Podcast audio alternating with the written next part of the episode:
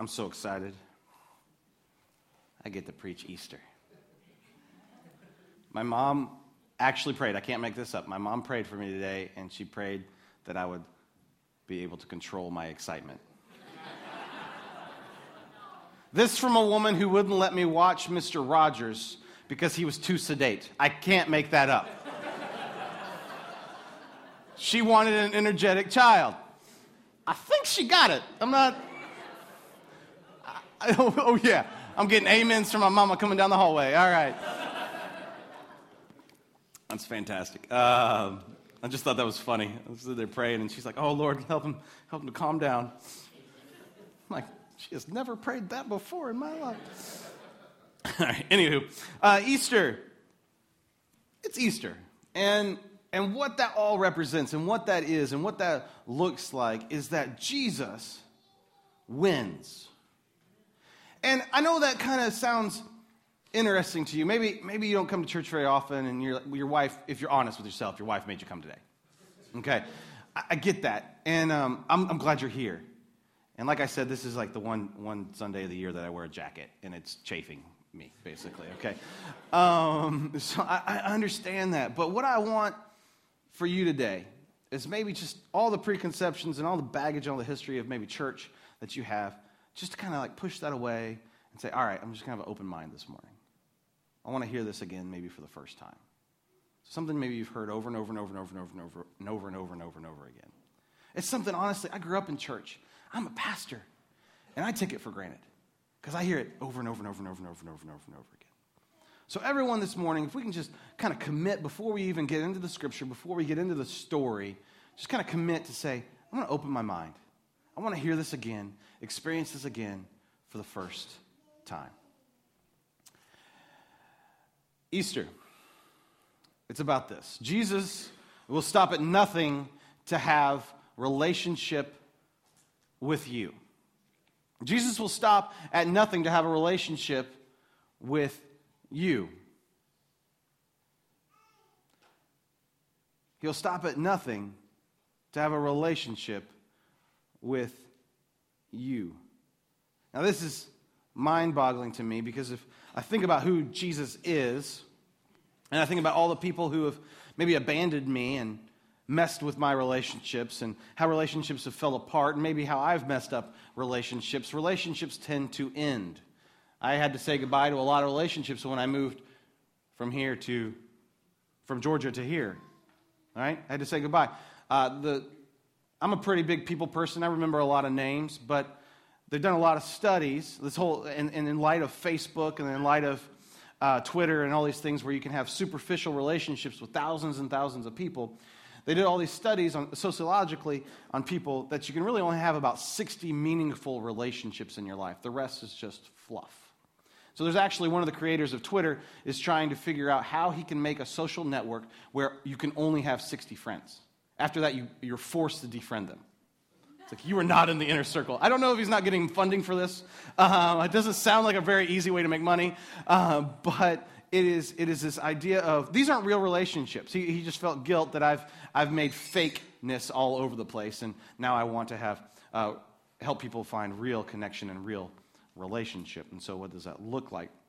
And so, in our era of relationship, I mean, it's real easy to be a Jesus follower like on Twitter I think. It's real easy to go, oh, yeah, I know him.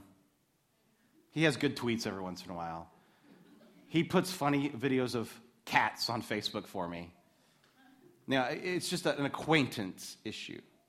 But this isn't what's going on here. This is Jesus is striving to be the one of that 60. He is striving to be intimate with you, to know you, and wants to be known by you. He will stop at nothing to form that relationship. And that's what the cross is all about.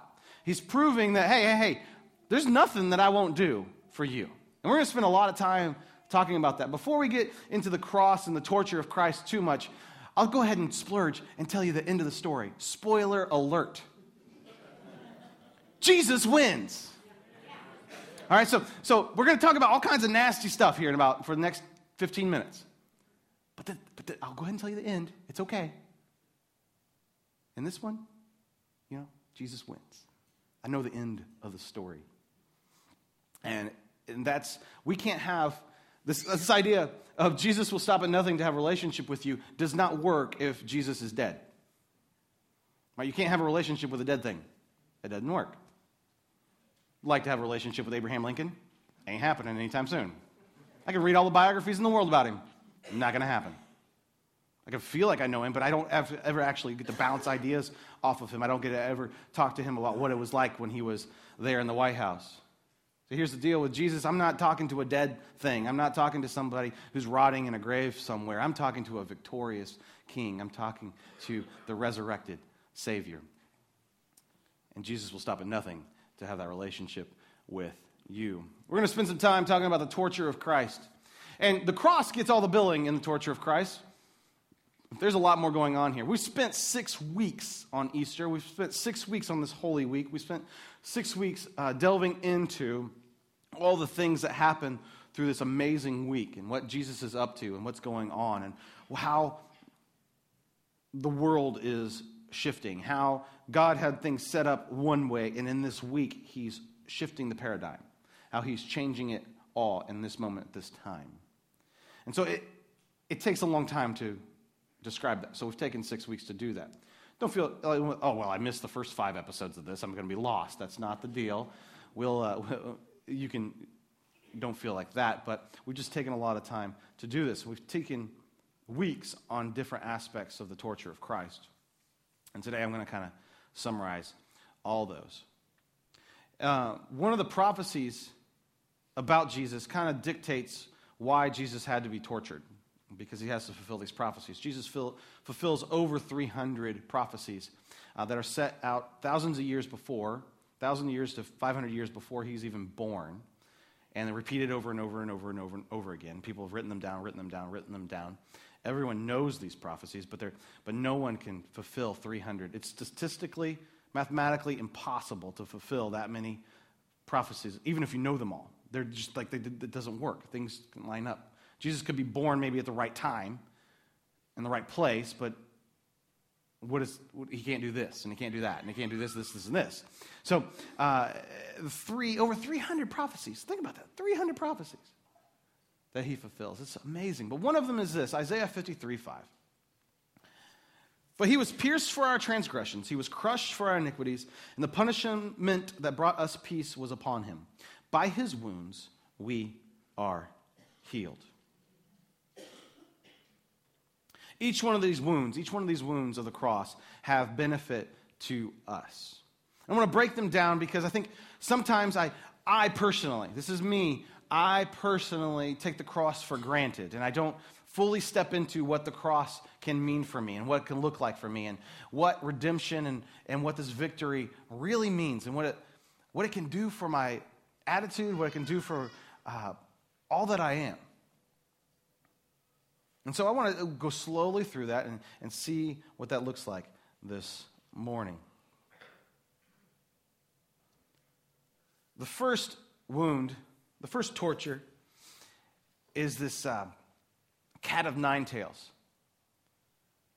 And it's this whip that is made, and it's a special kind of whip made specifically for torture. It is not a, a multi use prospect, it is not made for uh, we don't, you don't make this, you don't create it so that you can also use it with donkeys or with bulls. You know, we always see whips in the movies or whatever. There's that, um, in Glory, that amazing uh, scene with uh, Denzel Washington getting hit with the, the whip and that one single tear coming down. And you're like, oh my goodness, that's awesome. Right? We have the idea of, and that's what we think. You like my sound effects? I practiced all week long on that. We have this image of this huge bullwhip thing. That's not what's going on here. That's a multi purpose thing that, that doesn't really exist. That's not going on. What's happening is there's a, basically a dowel rod, a, a, uh, a stick, and in it, attached to it, are nine leather strands. And in those leather strands are bone and nails and whatever they could find, pieces of pre, you know, ancient barbed wire, whatever is going to inflict harm. It's also soaked in a bucket. So, what happens when leather is wet? It becomes like a spaghetti noodle. You know when spaghetti's done because you throw it against the wall? My mom's in here, and Kelly.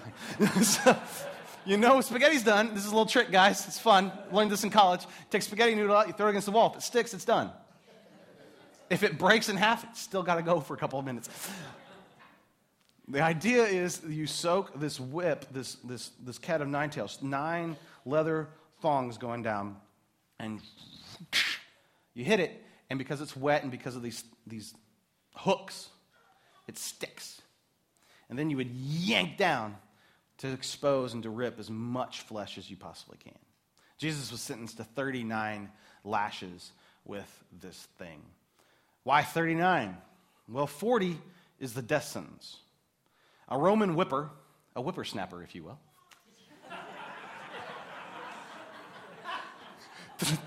Gene left too fast. I'm here all week, I promise.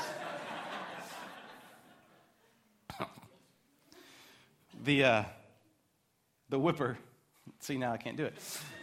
The guy with the whip is trained to do this, and, and he can actually, there's an ancient Roman law that he can actually be, be put to death for not killing someone in 40 lashes. So this is a deterrent because this is so gruesome, so disgusting, so uh, anti human. Like, you've got to have no conscience to be able to do this because what you're doing is basically flaying, turning someone's back into hamburger. And how they would do this. So he's going in the back of his mind if I don't do this well enough, I myself can be killed. So they did it up to 39 to get those guys off the hook. And also, it was the worst corporal punishment you could have without being sentenced to death. Okay, so they're hoping the mindset behind this is we're going to beat the tar out of this guy. They're going to see him in just a hamburger mess and they'll let him go. I, there's some political stuff going on here. If you kill someone, you've made a martyr. If you just cripple them, you've made a has been. Okay, so the Romans are thinking through this and they're going, you know what would be good? We just beat the tar out of this guy. And he's going to be this, oh, King of the Jews guy, look what we did to the King of the Jews. And he's a walk wherever he goes. Whatever he does, they see this guy who's just deformed because of this torturous whipping that he took. So this is kind of this, this, political mind game that's going on there. They think this is a good idea. And it happens a lot. Paul had to do it three times. Um, going on. Just threw that one in there for extra. That's not what we're talking about. Um, whipping on the, the with the cat of nine tails. When he's hitting him, he does 13 three times. And so what you would do is you'd pick one shoulder and you'd go 13 over one shoulder. So this whole muscle is going to be dissected right here 13 times. One time would probably have been sufficient. I, I stupidly yesterday installed a water heater, and I thought it'd be a good idea because I thought it was going to crush Perry, uh, Perry's leg. Is I, I reached down and picked it up, and uh, and uh, this morning when I got out of bed, I was like, what did I? Oh, that's what I did. I was like, oh, that wasn't smart. And then I started thinking, I was going over my message, and I was like, quit your whining. right? So 13 times along this muscle, ripped apart. And then you move on to the next one. Maybe change hands because this one got tired. And then, you, then you'd rip apart this one 13 times. Hit, stick, rip, repeat. And then the final 13 is just along the middle of the back to rip that all apart. And so it's a complete dissection. The Romans are incredibly thorough about whatever they do. Okay? They don't invent hardly anything by themselves, they just make it better. And so uh, they don't invent military techniques, they just perfect them. They don't invent crucifixion, they just perfect it. And they don't, they don't invent uh, torture techniques, they just, oh, we can do that better. If you're going to be good at something, I guess you just do it all the way. And that's what they do. They rip apart Christ's body. What's the point? Why do I, why do I, why do I even talk about that? In Isaiah 53, the last part of that sentence, if you underline it, you read it, or it's in your Bible, by his wounds we are healed. The whip represents the redeeming of our bodies. This whole episode, this whole thing represents the redeeming of our bodies that Christ will stop at nothing to have relationship with you. And one of those ways that our fallen bodies, God created a good body. He created a good earth, and sin starts to pollute it and destroys it. And Jesus goes, I've got to reclaim this creation. I've got to reclaim that. And how he does that is by paying the price with his wounds. He reclaims them, he reclaims us, he redeems us. By his wounds, we are healed. Some of you right now have bodies that need to be healed. You have stuff going on in your body, you have sickness, you have issues, you have things that you go, I've got wounds that need to be healed.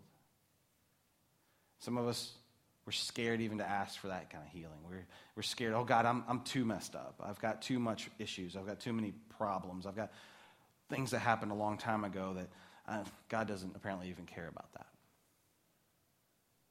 Can I tell you right now? By his wounds, you can be healed. It doesn't always look like the way we want it to. It doesn't always, it's not a placing an order for a healing. But it's available. But God redeems our bodies.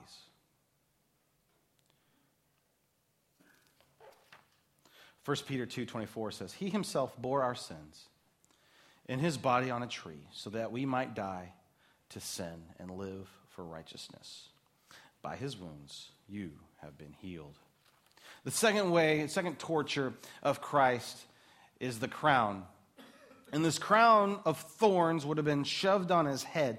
Basically, what's going on is no one wants to take credit. No one actually wants to kill Jesus. He hasn't really done anything wrong, and they can't pin a, a, a, punishment on him. And that looks really bad if somebody says, well, yeah, we knew he was innocent, but we killed him anyway. That looks, it gets messy in the news, right? And so they, they keep on, oh, why don't you do this? Well, why don't you do this? And sending them, all, all the different Sanhedrin people, all the different chief priests get, to, get a look at him. Uh, King Herod gets a, a, look at him, and, and Pontius Pilate gets a look at him. He doesn't want to do it either. His wife's going, don't kill him, don't kill him, don't kill him, don't kill him. I had a dream, whatever. And she, she's yelling at him, and he's like, oh, I don't want to do this. But everybody, the crowd is just like, Crucify, crucify, crucify, crucify And so, in this kind of torture, as they're trying to make him look so shabby so they don't have to be responsible for killing him, they take this crown of thorns and jam it on his head. Somebody thought this would be a bright idea. We have one around here. I brought it out a couple weeks ago, but the, the, the, I poked myself just trying to hold it to show people. My hands were all bleeding with these little pinpricks just by gingerly touching it. I mean, it takes these, these, these thorns and rams it on Jesus' head. And you can imagine what that migraine would have felt like. It would have been superficial bleeding, but it also would have been bleeding inside. And so the migraine to all migraines is starting to happen. You not only have your bike, your, ba- your, bike, your body flayed, your, your body turned into hamburger, but your mind is under attack. Anybody have a migraine? You know you can't think. You can't act. You just, oh, don't do anything. Kevin gets a migraine. He comes into work. He's got sunglasses on. He's got a hoodie pulled over him. Don't turn on the lights. Don't turn on the lights. Of course, me being such a quiet individual, respect that so well. Um, I try to, but it is. I, I, just can't imagine that after all that he's been going through, all that's been he's been subjugated to. Now his brain is literally feeling like it's going to explode. The crown represents the redeeming of our minds. And some of us today need to participate in having our minds redeemed. We think so much about just our actions and our past being redeemed, but, but folks, we've been holding on to thoughts and we've been holding on to hurts and we've been holding on to things that have happened to us that we need a clean slate up here. If we're really honest with ourselves, we just keep on falling back into the same cycle of hurt and the same cycle of wounded and the same cycle of stuff that happened years and years and years ago, and we just can't get rid of it. But Christ, through the crown of thorns, redeems our minds and our thoughts. That blood was shed for a reason. This is part of one of the things that I don't know if we actually step into and we, we think about. That God can take my thought processes and actually change them. He does that. He has the power. Was, his blood was not poured out in vain so that you can be the same person that you still were 10 years ago. It means something. If we're a Christian and we're the same exact person we were five years ago, you're not doing it right. and not that you have to do something, but you're not letting Christ have victory in your life. You're not letting him redeem you. Third torture of Christ, and this is the most gruesome, I think, is that these long nails are driven into Christ's hands. Now, in biblical times, a hand would have been from your elbow to uh, thought about hand. We always see them, like right here. Guys, if you would have got a nail through there, you'd have ripped off the cross. While it wouldn't have been pleasant, like there's no way that the cross crucifixion would have worked. Right, so you put it through the radius and the ulna. Now you know there's all kinds of nerves there. There's like that. Um, you watch the old uh, martial arts movies, and they like grab your wrist and makes them go limp. So there's this. Uh, there's this. Uh, there's this nerve center right there. You just you just grab there, and you're like, ow. Imagine having a nail jammed through it. You thought a toothache hurt. A nail driven through there, driven through your, in between your ankles, going through into, into a, um, basically a railroad tie is what it looked like. And so you're on the cross, hung, hanging there with this. Now there's no support here for your, for your chest, for the majority of your weight. And so, how do you breathe? How do you do anything? You're hanging there, and all that weight. Remember, your back is frayed on a nasty, rugged it's not polished like that thing. It's nasty. You're not going to take the, the time to, oh, let's sand this so they can be comfortable. And you're just grating on that. And as you gasp for air, is what you do. The cross is not a, a death by um, blood loss or death by anything else. It's death by crucifixion. Or, sorry, it's a death by suffocation. And that's, that's what it is. And so you just finally give up. You cannot bring yourself up because you're, you're so tired of pushing against a nail in your feet and pulling against the nails in your hands to get air. A lot of the guys, um, it's recorded that their shoulders would just, just dislocate and they, they would die because they couldn't get out, get up. In fact, um, if someone was taking too long to die, they would, they would come behind you and your legs are like this and they'd put a board in between your legs and, and snap it and break your tibia and uh, fibula, and then you would not be able to push up and you would, you would die. That was the humane way of doing that. And when they come to do that to Jesus, they, they jam a spear. They think, oh, he might be dead because he's gone through all kinds of crazy tortures already. And they jam a spear up in his ribcage. We'll talk about that a little bit more. But these nails in his hands, this moment of taking it on the cross in this act of where he dies. As I was thinking this week, I was like, why would he, why would he do that? He's already done these things. But I think it's very symbolic of I'm paying, I'm redeeming your actions of your hands and redeeming the actions of your feet. Wherever you go, I can redeem that. Whatever you've done, I can redeem that too. Because if I think of the things that have brought me the most shame and brought me the most uh, hurt it's probably things that I've done with these.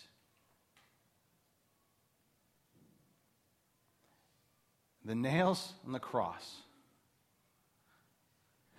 I love that we can hear our kids. That is amazing. Um, like, what is going on? These nails redeem the actions. The nails are for redeeming what we've done. Hebrews 8:12 says, "For I will forgive their wickedness and will remember their sins no more." He is buying back our actions. He's buying back where we've been. He's buying back what we have done. The spear that I was talking about has been shoved up underneath the spear, or the rib cage, because remember they're, they're going to be elevated. This guy is sitting there with a the Roman spear. Every one of them would have had it.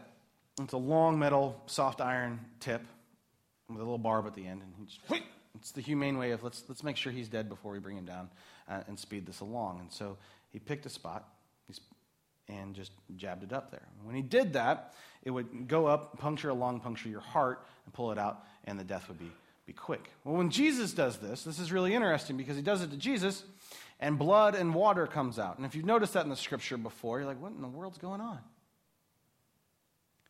Well, re, doctors have said when um, your heart explodes, the separation of, of blood and water kind of happen. When your heart just seizes and goes, there's a separation going on there. And as I thought about that this week, I thought, the whipping didn't kill him. The crown of thorns didn't kill him.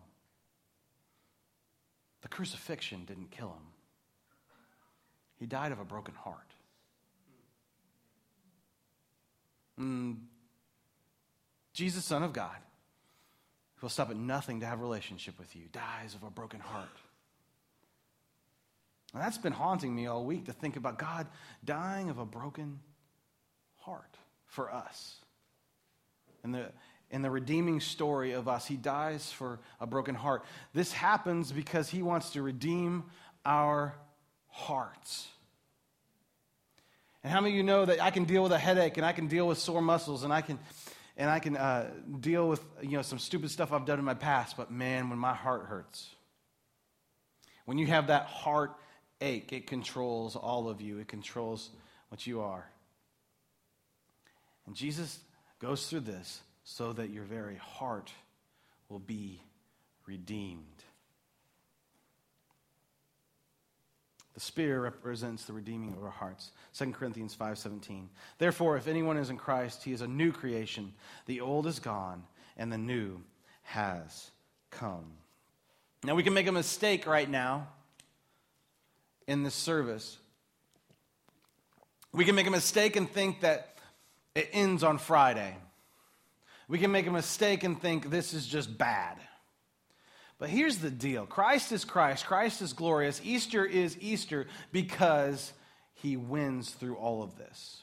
He goes through all this pain, he goes through all this torture, he goes through all this redemptive acts, but then he has the victory over death itself, which translates into whatever you can throw at him, whatever you can place on him, whatever actions of your hands, whatever words out of your lips, whatever thoughts of your mind, and whatever your heart feels, he can redeem it, take it, and rise above it. He has the victory.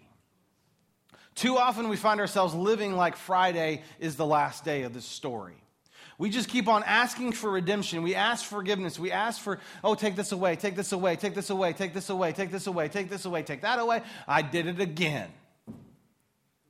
Sunday is about living out in victory. Thank you, God, for doing that. I'm doing it no more. I am turning, I am changing. This is me living out in your victory, participating in the victory that Jesus happens. If we return to our sin, if we return to the old way, Paul talks about like it's returning back to the cross. We're asking Christ to crucify himself again. They also talk about it as a dog returns to its own vomit. That's Friday kind of living. I want to live in Sunday. I want to live with a victory. I want to live a life of purpose. I want to say, okay, there's my old self. Now I'm turning and going a new way. I'm stepping up into the victory that God has over death itself. A spear couldn't take that away. A cross couldn't take that away. A crown of thorns can't take that away, and neither can a whip. God has the victory. He took the beating so our bodies could be free. He took the crown so our minds could be free. He took the nails so our actions could be released in freedom. He took the spear so our hearts can be free. This is what forgiveness is. This is what God's forgiveness is. To say, yes, you did that, but now it's gone. Hebrews talks about he remembers their sins no more. Think about that. This is an unforgetful God. This is an omnipotent God. This is a God who knows everything that will happen, has happened, and is happening right now. But when it comes to your sin, he goes, whoop, I don't know. Because he chooses to say, nope, I'm going to remember that no more. Isn't that beautiful?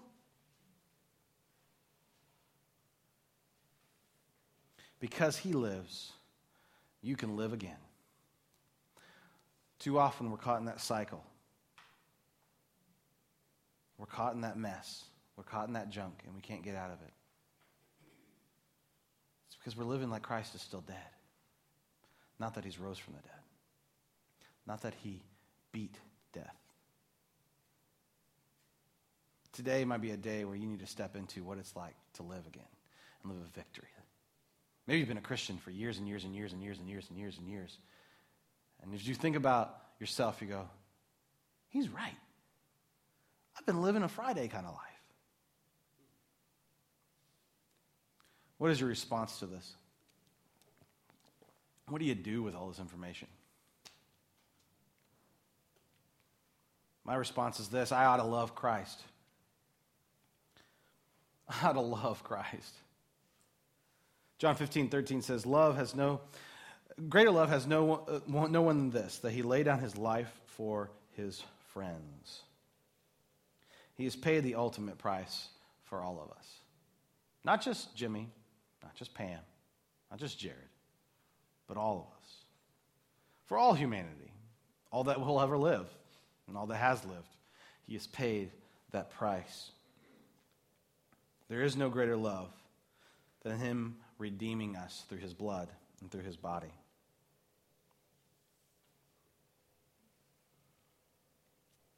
Second thing I ought to do is I ought to hate sin.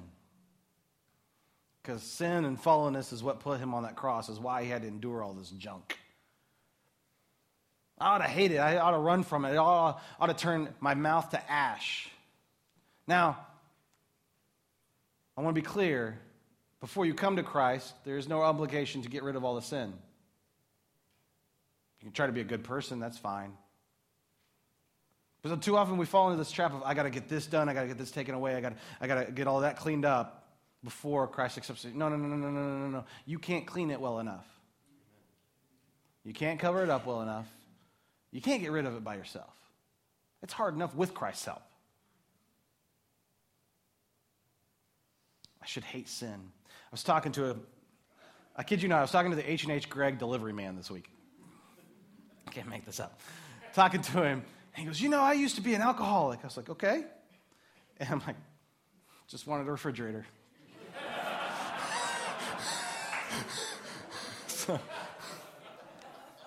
it's real talk, right? I used to be an alcoholic. I was like, okay, all right. I'm like, going, where's, where's this happening? And uh, where, where, are we going now? Uh, and he, go, he goes, I, I had this conversation with God. And I said, God, and, he, and he's very clearly saying, You're not going to drink anymore. Boom. He comes to Christ and he calls his buddy. He's like, Listen, I'm not going to drink anymore. God's told me this. I would like to tell you all about it. Let's go out for a beer.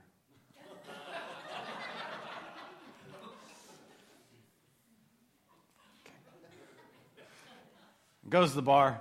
I, this happened Monday morning, I promise you.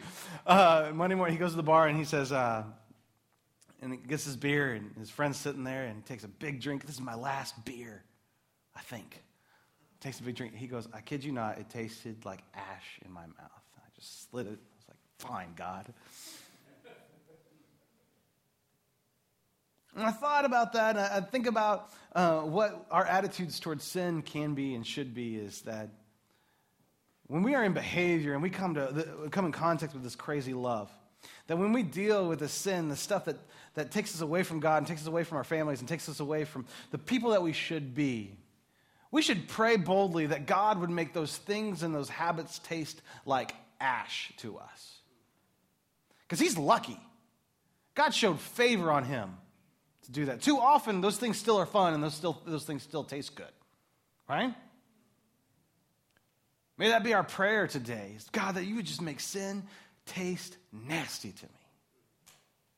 Romans 6 6, for that we know that our old self was crucified with him, so that the body of sin may be done away with, that we should no longer be slaves to sin. Third thing we should do, this might this is a pretty hard one too. I ought to forgive myself. Hebrews 8:12 for I will forgive their wickedness and remember their sin no more. If I think about it, he who pays this ultimate price with all these things we've detailed today, all these things we've talked about today, he who pays that price forgives us and remembers our sins no more. Yet we have the gall, the chutzpah, if you will, to remember them, to dwell in them, to wallow in them like mud. Um, I'm worthless because I did this. What you're doing is cheapening everything that God redeemed in you. Maybe today is a day that, that you get to step out into that victory, step into who He has for you. And maybe just cut yourself some slack and say, if God Almighty, creator of the universe, can forgive me, maybe I can forgive myself too.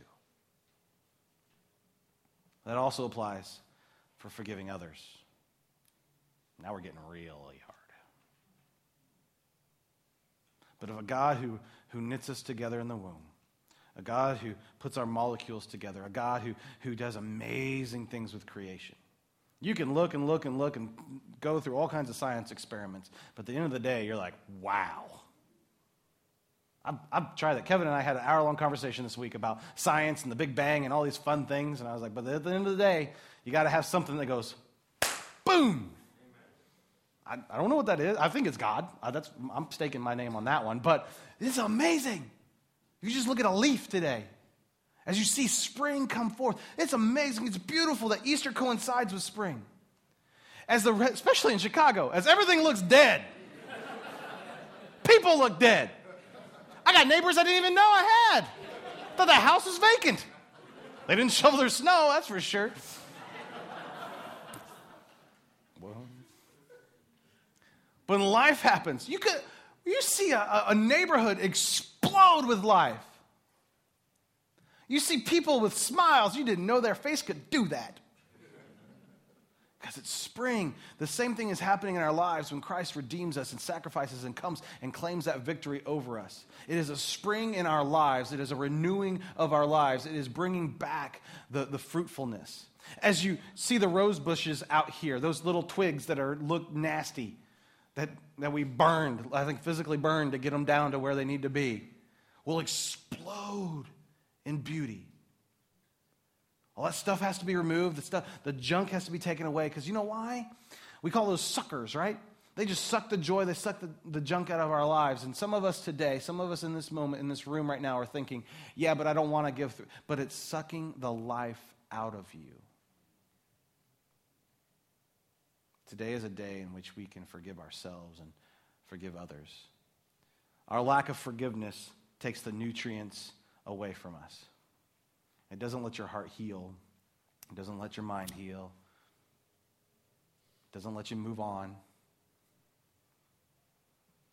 It slowly just takes your joy away. May today be a day in which we step into that. Easter is about the victory over death. Some of you are so caught up in your past, it's like you're the walking dead. Easter is about life. Today is a day in which we can participate in that redemption. Maybe you've been a Christian for a long time. Maybe you just got dragged here today. But we all have dead things in our lives. We all have episodes where we just feel dead.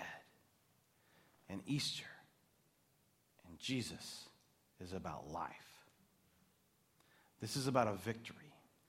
This is about a life that can be lived better. Right now, I want to live a better life. I want to participate in that victory. I want to quit acting like Friday is happening over and over and over again. I want to step into the tomb is empty. My Lord is victorious. Jesus isn't here because he's not dead anymore. The same thing is for you in your life. If you're tired of dead stuff going on, maybe it's in your actions, maybe it's in your, your body and what you let your body dictate to you, that you just, you're like, I can't control myself in this aspect and in that aspect. Maybe you need that redeemed this morning. Maybe you need your mind and your thought processes redeemed this morning. Maybe you need the actions of your hands redeemed this morning. Maybe you need your heart redeemed this morning. I don't know where you're at in that. But I think every one of us can agree that we, we need Christ's redemption this morning. And even more than that, we want to step into what it's like to have a life of victory. The band's going to come up and I'm going to pray. The band's going to come up and, and, pray this, and we're going to take communion in a second. But I don't know if there's someone here this morning. Come on up, band. I, I said it twice, three times.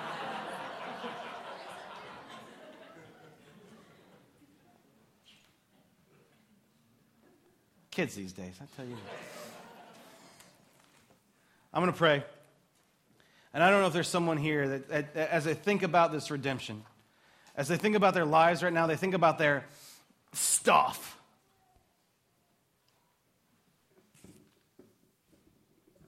That they're like, I want to have life, and I want to have life to its fullest. That's what Jesus promises.